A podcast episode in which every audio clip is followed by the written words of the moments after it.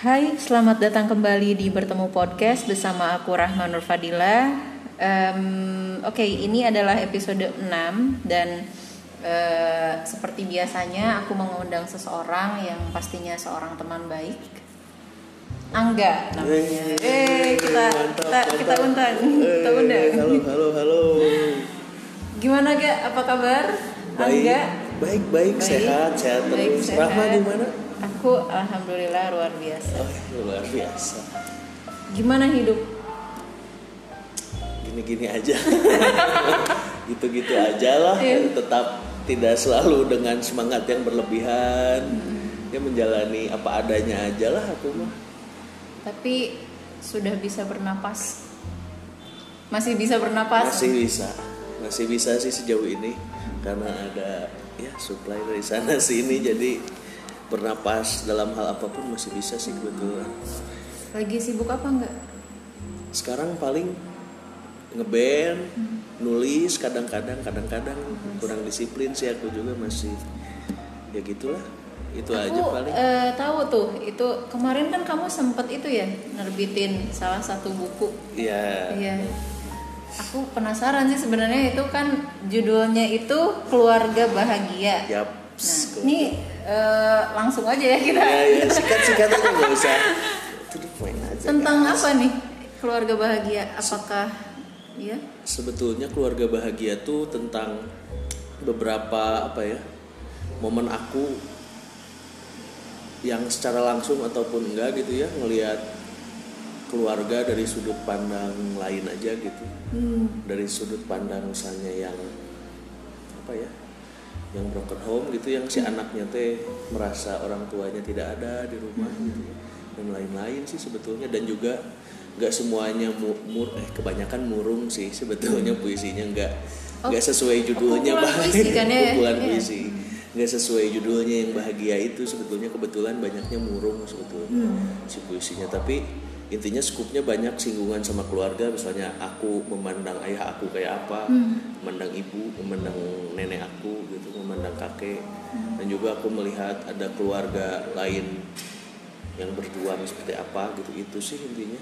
Paling tapi tetap dalam skup keluarga gitu Keluarga. intinya ya keluarga secara biologis ya bukan keluarga ideologis Oh. gitu maksudnya.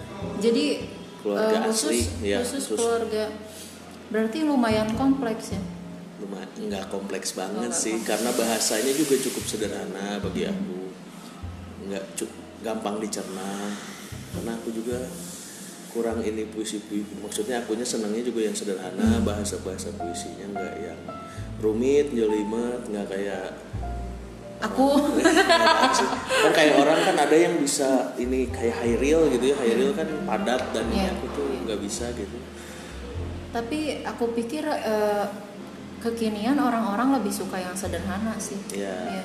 Karena maksudnya nggak semua orang paham puitis gitu ya, Iya. paham bahasa pu- puisi gitu kan. Kalau itu apa namanya keluarga bahagia nih ditulis dari kapan? Proses penulisannya? Pokoknya itu puisi yang dikumpulinnya tuh ada puisi dari 2016 sampai puisi paling terbaru 2021 sih. Hmm. Pokoknya jangka waktu itu aja. Terus sebetulnya mah mulai diedit-editnya mah dari tiga bulan, 4 bulan ke belakang gitu. Mulai ngedit-ngedit lagi dikumpulin, dilihat lagi wah bisa nih kayaknya gitu. Dan juga gara-gara panas aja sih sama ada seniorku Kang Gadul, Oh, Rangga Abdul Aziz. Dia upload di Karya Karsa wah bisa maksudnya. Dan juga kan Kang Gadul 18 halaman gitu beberapa puisi 18 puisi bisa ya udah aku juga ikut sekitar 12 puisi lah upload 12 aja gitu puisi. Heeh. sembari kan nggak pernah dimuat ya saya jadinya jadinya udah rilis rilis aja gitu Tapi apa yang kamu rasakan gitu eh, setelah sebelum dan setelah karya suatu karya terbit kan biasanya kayak apa ya? Aku ingat sih kata-kata Bu Nenden dulu pas kita kuliah. Mm. Ini kita satu kampus ya iya teman-teman. betul di situlah pokoknya Satu lah. pokoknya.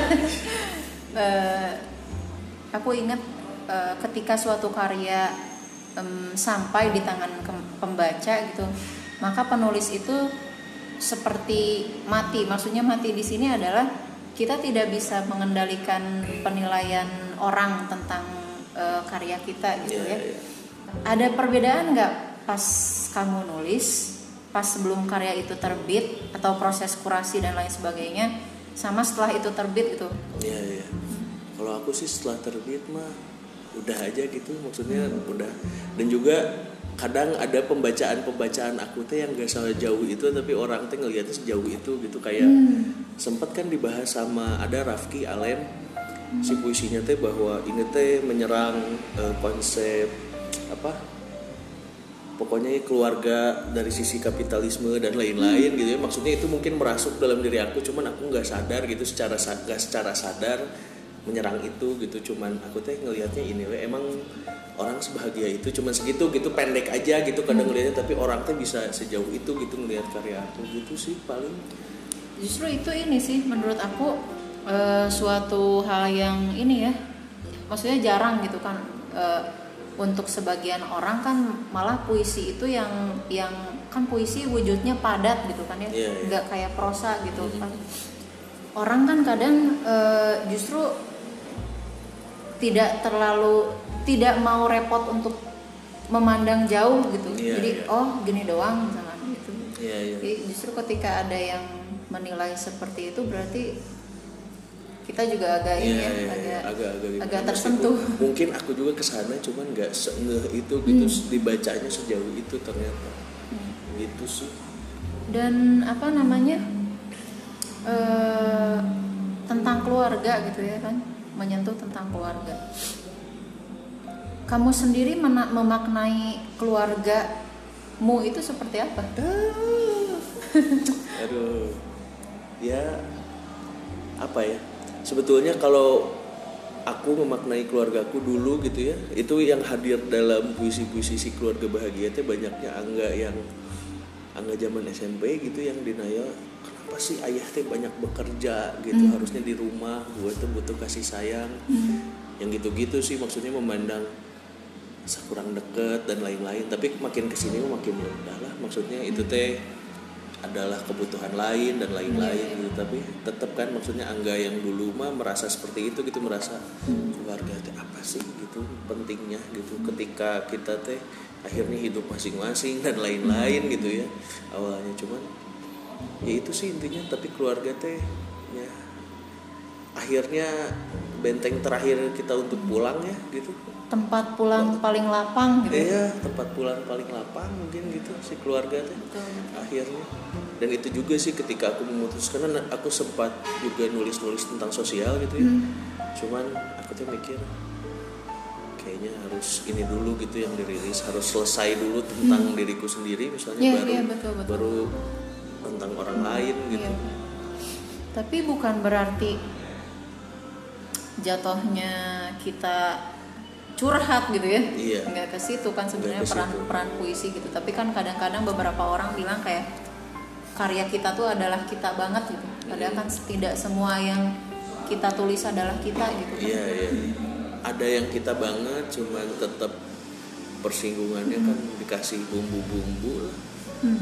atau ada yang cuman misalnya kayak aku ada momennya teh momen ada satu momen yang diambil aja gitu untuk peristiwanya dibawa doang Iya.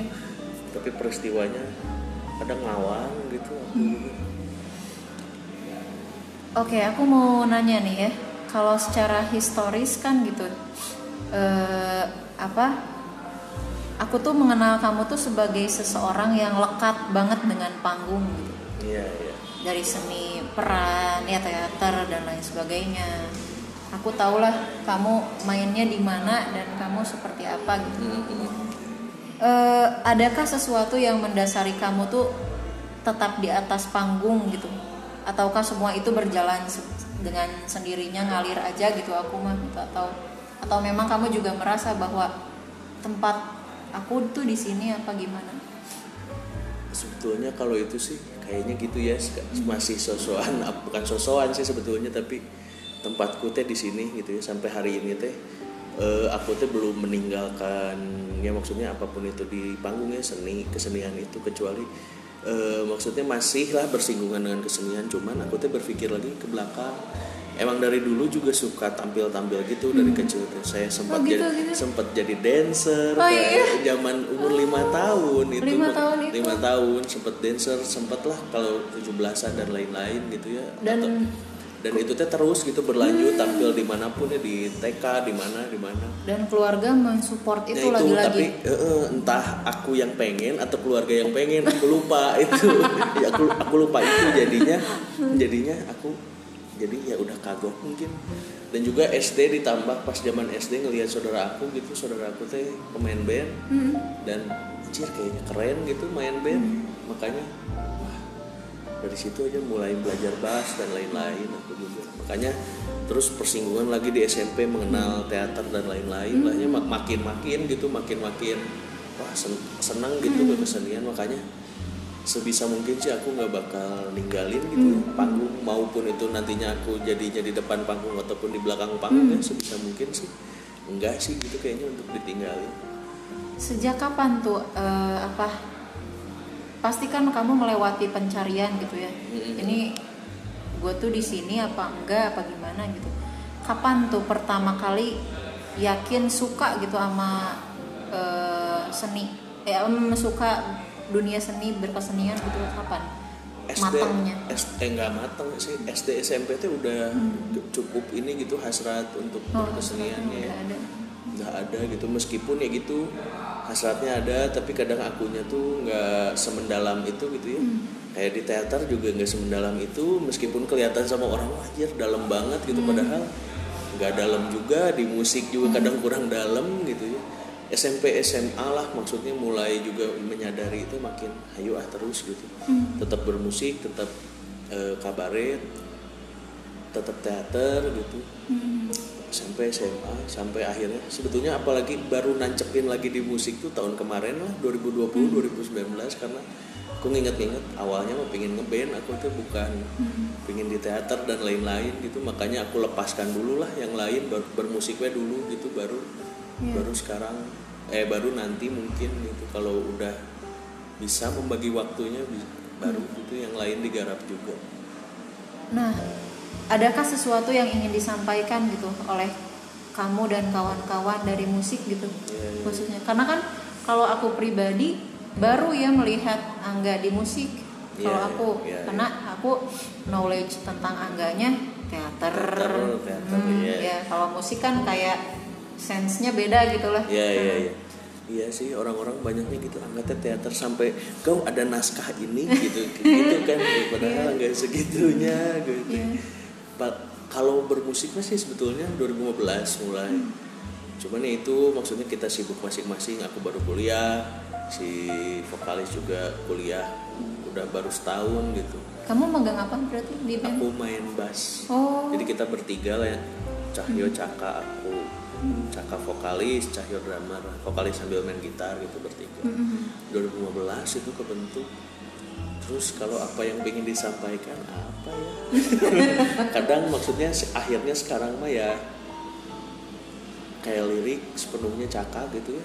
Eh, kita mah ya dengerin sepakat aja gitu kayak sekarang sebetulnya jauhnya banyak masalah di dalam diri gitu ya, masalah dalam diri tapi juga ada masalah dalam dirinya nggak melulu kita sepakat gitunya tapi ada juga yang kadang nggak sepakat gitu dengan masalah di dalam diri itu ya gitu sih paling tentang itu karena politik juga. Enggak gitu. Band-band kita ya maksudnya po- Iya, untuk menyerukan bahwa kita ini politik enggak gitu. Sebagai band enggak sih enggak ke mana-mana. Apa yang kita mau aja gitu akhirnya ya.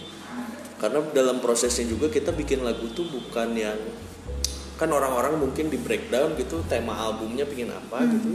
kita mah ya sejadinya aja gitu. Liriknya sedapatnya gitu Aku suka artworknya sih. Iya ya, ya itu Mbak Friska tuh yang bikin ada orang Oh, lagi, gitu, ada ya ada lagi. ada lagi yang Oh. bikin, ada yang bikinin. Si itu Friska. aku penasaran maknanya apa tuh kayak ada masa tertentu gitu yang diambil di si artworknya Iya iya iya. Sebetulnya artbook kan Gemini tuh ya albumnya tuh si judul albumnya tuh kan dan itu sih kan Gemini teh kalau secara zodiak mah orang kembar gitu ya punya ya moodnya kadang bisa naik turun dan lain-lain. Itu sih paling kalau yang diambilnya adalah seorang yang punya dua kepribadian aja punya dua ya sense aja gitu. Itu teh kan laki-laki ya artworknya teh. Tapi berdandan seperti perempuan gitu. Itu aja sih paling maksudnya. Dan di dalam albumnya juga si Gemini itu kisahnya sangat fluktuatif gitu ya. Ada yang jatuh banget gitu ada yang seneng dikit tapi banyaknya yang ya cukup nggak segelap itu tapi banyak yang gelap gitu secara secara lagu itu sih Nama bandnya nih teman-teman ya, Fala Official. ya Fala. Fala Fala Fala. aja sih cuman Oh. di Instagram Fala official Fala, Fala ya. Iya, ya Fala. bisa dicek di Instagramnya Iya. Fala Official sama di Spotify. Spotify Udah ya, bisa boleh. kan ya? udah bisa Udah itu berarti album eh apa? album Itu ya album udah ya? ada album sama EP EP itu ya mini album lah Oh, ada itu udah ada mini album. Mm-mm, udah ada itu sih kalau band Teman-teman bisa didengarkan kalau bagaimana suka. Angga dan kawan-kawannya melakukan proses kreatif. Iya. Aku udah denger sebagian aku suka. Iya. Pas kamu pas update tuh, wah Angga nih kalau aku Terus didengerin aku suka. Iya, mantap mantap terima kasih terima kasih Nah, eh, aku tuh kan melihat Angga tuh apa ya? Seseorang yang hmm, percaya diri ya. Cuma kamu itu kalau menurut aku kamu bisa me- menempatkan warna percaya diri kamu di semua tempat. Bisa menempatkan warna kamu di semua tempat. Gimana sih tetap percaya diri diri dalam melakukan apa yang kamu suka? Sementara eh, kita tahu gitu ya dunia nyata tuh menuntut kita untuk sebaliknya gitu. Bagaimana tuh bisa kamu bisa bertahan dengan itu gitu? kalau bertahan mah karenanya kepengennya aja belum sampai mungkin ya. Bukan belum sampai sih sebetulnya mah udah gitu. Dan dari awal juga kita sepakatnya pingin ngeband aja gitu. Pingin berkesenian itu pingin apa pun itu aku juga makanya se- sebisa mungkin nggak nggak apa ya nggak nggak nggak meninggalkan gitu. Karena dari awalnya pun nggak ya nggak dibentur sama realita gitu. Ya meskipun realitasnya pahit gitu ya menuntut kita untuk minimal bisa hidup karena bisa hidup tuh punya uang dan lain-lain ya maksud gitu ya ya. tapi ya sejauh ini belum sih gitu. Maksudnya masih masih aman gitu ya akunya Hmm. masih merasa ya udahlah gitu. Gas aja dulu dan juga yang membuat apa ya membuat terus-terusan di sini ya anak-anak lain gitu band eh personil lain juga hayu gas gitu. Uang mah kita dan juga kita tuh selalu punya uang ketika mau recording gitu pasti ada gitu. Maksudnya ada we jalannya gitu. Dan untuk hari-hari mah masih aman lah gitu maksudnya untuk hidup mah ya gitu dah gimana maksudnya? Kalau kita terus ini realita dan lain-lain emang gitu sebetulnya tapi udah kalau kata Panji mah pada akhirnya mimpi kamu teh akan meraung-raung di pak kemudian hari ya tetap aja gitu sama aja gitu mau ditinggalkan sekarang juga kemudian hari teh akan minta untuk jadikan nak dong ya mending udah we gitu kalem gitu. Meskipun tetap berusaha ya misalnya untuk dapat duit dari mana gitu dari mana cuman ya sebisa mungkin sih ter- terus di jalur ini gitu. Kalau aku sih pikirnya kalau ketika aku tuh udah nggak bersesenian sama sekali tuh aku tuh udah menyerah gitu pada hidup gitu ya. Udah jauh gitu dari kesenian udah kerjanya di kantor dan lain-lain. Kalau aku sih udah kayaknya enggak sih. Karena kan beda-beda juga ya tujuan Iya, hidup iya, orang. betul, karena betul. kan ada yang menganggap kesuksesan teh eh, adalah banyak duit gitu ya. Sedangkan kan- Berseragam. berseragam bisa jadi gitu. Sedangkan kan eh, jujur si Fala mah pingin gitu hidup dari eh, karya kita gitu ya hidup dari band tapi enggak juga maksudnya enggak dalam artian ketika kita masih bisa berkarya sejauh ini mah ya udah gitu. Bel- belum menghasilkan juga gas we gitu. Gitu sih anak-anak mah sejauh ini tuh. Masih ya itu ketika orang-orang pandemi aja pandemi kan orang-orang cukup wah gimana nih gimana Kelimpungan. Gitu. Iya, kelim- anak pala tidak ada yang kelimpungan. Maksudnya kelimpungan dalam artian dari sebelum-sebelumnya kita juga cukup nganggur gitu cuman ngeband dan lain-lain. Jadi nggak pandemi teh malah ya malah jadi album gitu kita teh malah spirit baru. spiritnya heeh, malah waktu luang kita teh malah sangat Hmm. berguna gitu. Anak-anak tuh gitu sih paling. Buat Angga nih bekerja dan berkarya berkarya itu apakah dua hal yang berbeda atau gimana?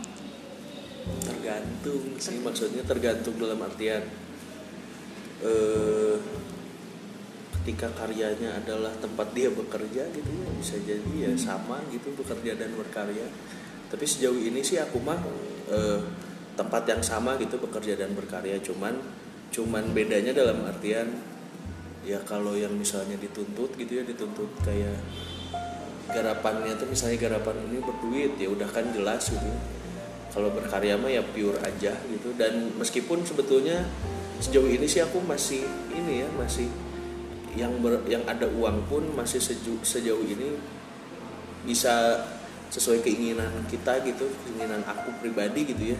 Si bekerja eh berkaryanya tuh nggak nggak dikontrol oleh kan kadang gitu ya yang pesanan bukan pesanan maksudnya dipesen tuh eh, pingin gini pingin gini tapi sejauh ini enggak sih dan juga ya karena masih sedikit mungkinnya menghasilkan dari keseniannya gitu Iya. jadinya jadinya kerasanya masih aman gitu sejauh ini ya Iya.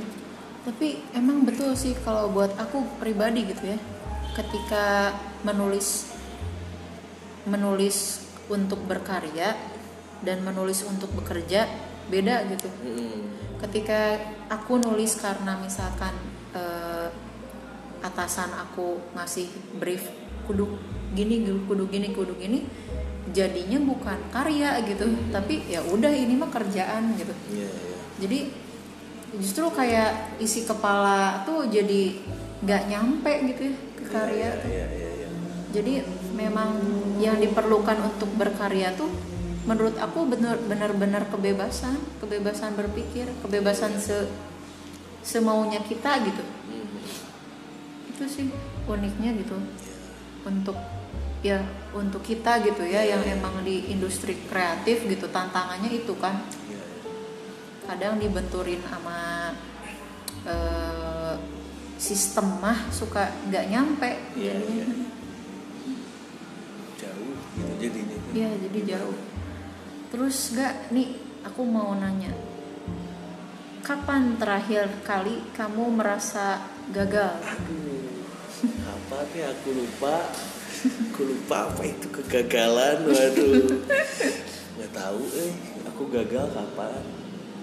Apalagi nggak tahu ya setelah kan aku sekarang lagi banyak baca bukunya Syarif Maulana tuh yang demotivasi.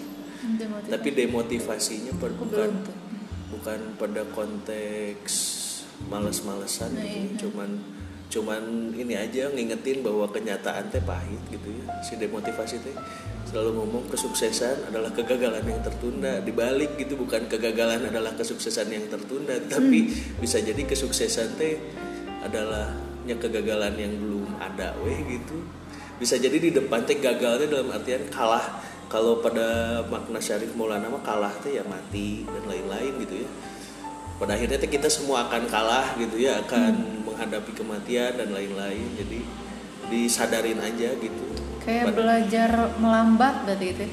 ya belajar melambat dalam tanda petik gitu. Ya dan juga belajar lebih ini sih kayak apa ya berdoanya kalau berdoa ya untuk hal-hal yang sangat kecil gitu. Karena ada di buku yang barunya mah berdoanya untuk nasi gitu ya Tuhan supaya nasi ini dimasak pas gitu cuman sebuku jari biar nggak lembek dan lain-lain gitu yang kecil-kecil aja gitu. Kita teh jadi menempatkan sesuatu teh pada porsi ya porsi yang kecil gitu itu sih sih motivasi ya bagi aku. Dan juga kan karena nyerangnya tuh motivator yang tanpa dasar gitu ya yang bahwa orang sukses adalah yang begini orang sukses adalah yang begini gitu. Bukan apa Ya, namanya kalimat-kalimat ya, mainstream dan gitu juga itunya filsafat sih sebetulnya Iya. demotivasi yang Syarif Maulana tuh itu sih aku. Ya jadi nggak tahu ya aku kapan gagal. Mungkin mungkin maksud kamu adalah 2018 mungkin. 2018 Terus ketika aku tidak bisa melanjutkan kuliah di UPI gitu ya mungkin itu kegagalan paling ini gitu. Dan itu sih kayaknya karena waktu di ISBI mau keputusan aku gitu akhirnya untuk cabut gitu ya. Kalau di UPI makan bukan gitu. Nggak tanpa kesadaran aku gitu. Aku tuh ingin cabut gitu dari Hmm. kampus.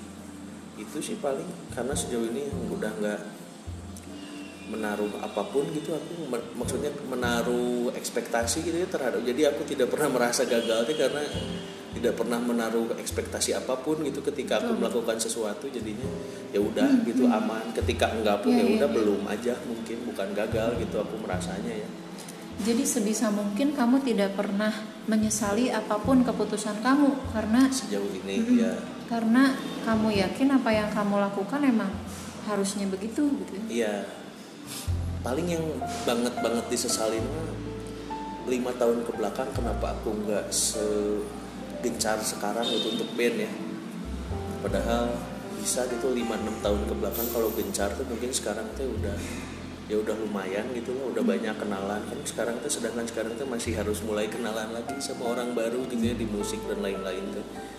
Itu sih paling itu aja gitu yang paling merasa anjir kenapa sih malah mabu-mabu terus? Angga gitu zaman itu gitu bukannya bukannya explore lebih luas gitu maksudnya zaman itu tuh. Itu sih paling kalau aku ya. Em, apa namanya? Angga ini sebetulnya kalau aku boleh tahu ingin dikenang sebagai apa gitu? Bukan dikenal ya. Dikenal Iya. tuh terlalu apa gitu. Tapi dikenang sebagai apa? apa ya dikenang sebagai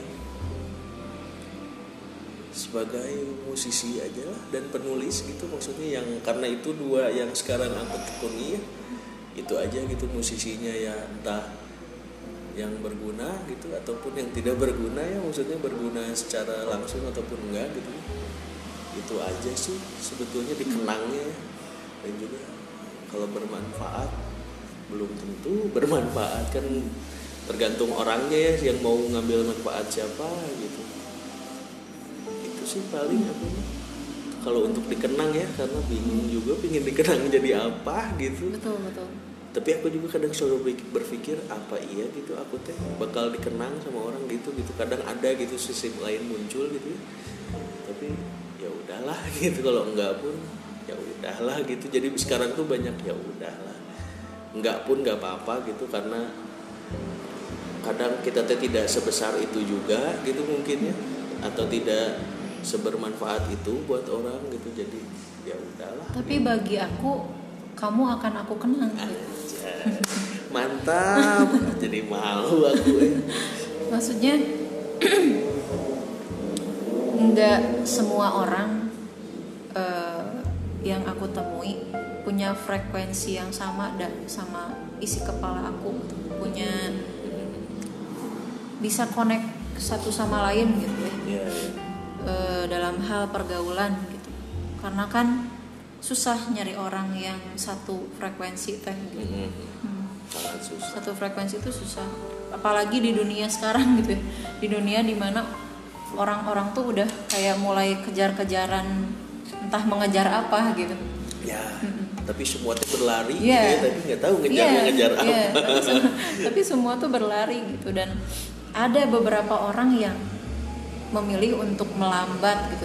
Toh eh, betul tadi yang kamu bilang toh pada akhirnya semuanya akan kalah gitu.